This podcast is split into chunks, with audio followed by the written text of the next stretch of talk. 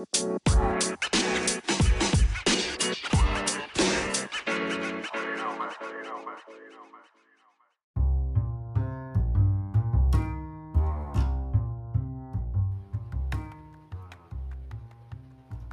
welcome, welcome.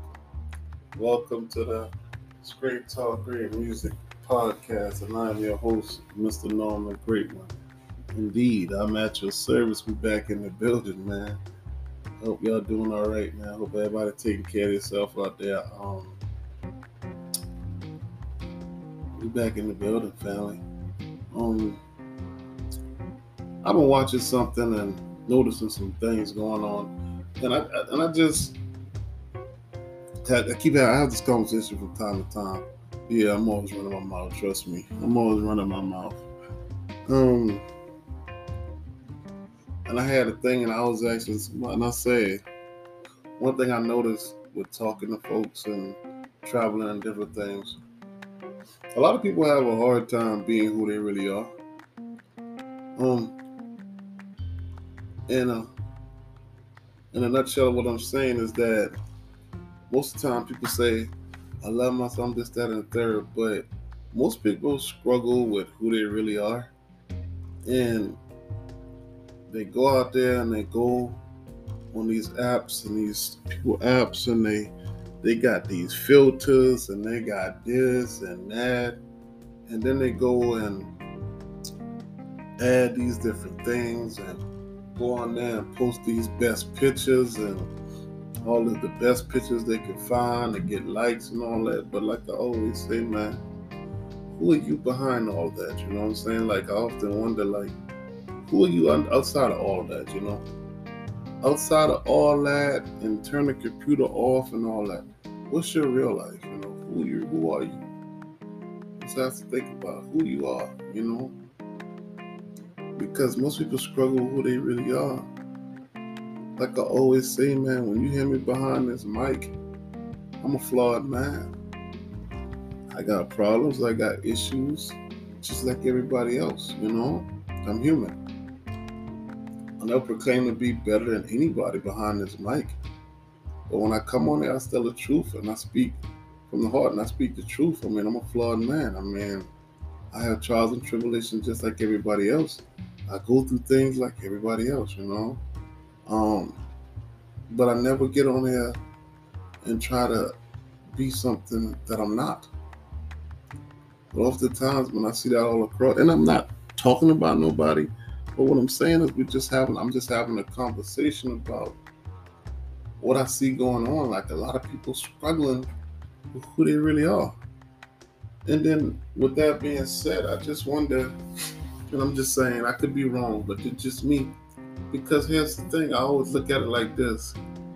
If God created me to be who I am, and I choose to want to do something different and be somebody else and do something different and what God designed for me to be and me to do, if I go do something else, I'm not saying I wouldn't be successful or get it done, but I'd like to believe that it'll be a harder time. You feel me? Because at the end of the day, God designed a path for you. That's your path. I have my own path. If nobody got a path like me, it might start like me. I might cross over, but I got my own. Everybody got their own path. For oftentimes we don't want to be what God designed us to be, or who God called us to be. We want to be what we want to be.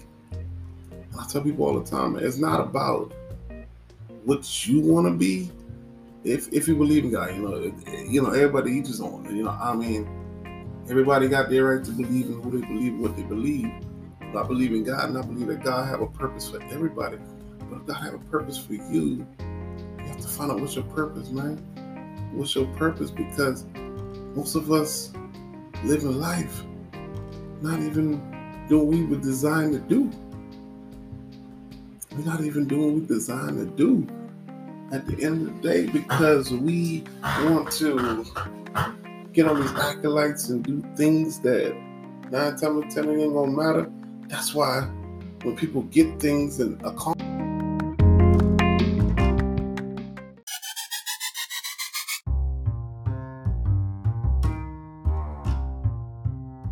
things, it don't bring them that joy that they thought it would have.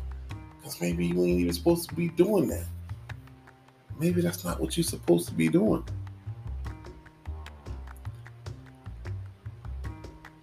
We go and get this, and we go get that, just to think it's gonna fix something, or make us feel a way, or make people like it, whatever it is. But ain't none of that works.